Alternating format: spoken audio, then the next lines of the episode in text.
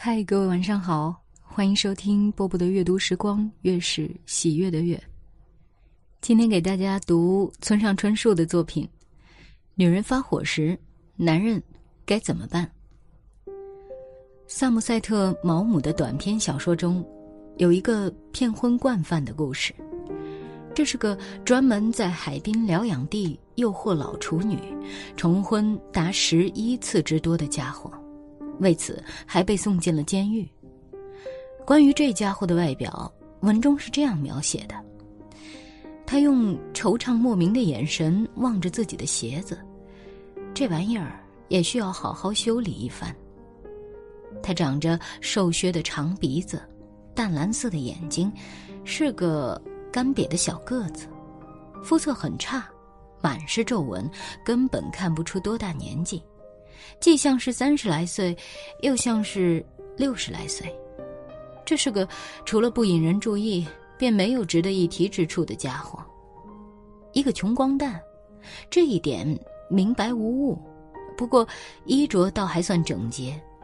这么一个寒酸潦倒的家伙，怎么能迷倒那么多女人呢？身为叙述者的作家百思不解，把这疑问说出口来。那家伙说道：“女人的确迷恋仪表堂堂的男子，可以说到结婚，外貌之类就无所谓了。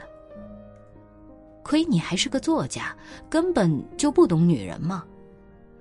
想必是因为只娶过一个女人的缘故喽。一辈子只见过牛头梗犬的话，怎么能够懂得狗呢？我也只娶过一个女人，算是个。”只见过牛头梗犬的蒙昧无知的人，却也脸皮颇厚，对广大女性有自己的一家之言，那就是：女人并不是有事儿想发火才发火，而是有时想发火才发火。男人发火时来龙去脉基本都很清楚，因为如此这般，所以发火。姑且不问是否合适。然而，据我所见，女人多数情况下却不是这样。平日里也没怎么见她横眉立目，反倒是得过且过的事情，不凑巧赶上了发火期，她就会发火，而且是大发雷霆，就是俗话所说的踩上地雷了。刚结婚那阵子，我根本是丈二和尚摸不着头脑，三番五次的经历种种折腾。我渐渐明白了个中缘由，呵呵，原来是这么回事儿啊！对方大光起火时，我只能严防死守，老老实实的充当沙袋。面对自然灾害，正面迎战是不会有胜算的。我就像一个聪明的水手，只管缩紧脑袋，心中想些不相干的事情，等待那蛮横的台风过去。风停后。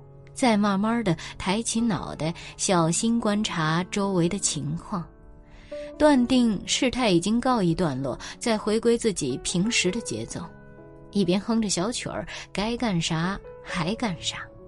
可过上一段时间，头顶上又暗云密布了。咦，情况不妙啊！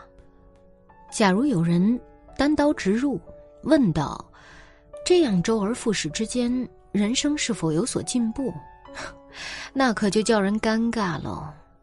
但不管怎样，我通过牛头梗犬学到了这种实用的智慧，才得以维持大致相安无事的共同生活。诸位肯定也在这么做，是不是？文章就读到这儿啊，肯定还有小伙伴说没有听懂，但是。也会有已婚的男生会心一笑吧，因为面对女人的发火的时候，不管她有理还是无理，在大多数的直男眼中，她似乎都是无理取闹。而大多数的直男是怎么做的呢？可能刚开始的时候，他确实会和对方争辩，更多的时候，他就选择了什么冷暴力。所以，村上春树可能是一种这个。呃，比较讽刺啊、幽默的说法。再说他也是这样做的，但如果他真的也是这样做的话，其实女人的心里是很不满的。女人非常希望在吵架的时候能把道理说一说清楚，但是男人啊，一般都是在逃避，对不对？好了，如果你喜欢我的观点的话，欢迎给我点个赞啊！今天就是这样，我是波波，我在厦门跟各位说晚安喽。I know it is hard to fall in love when you feel blue deep inside your heart.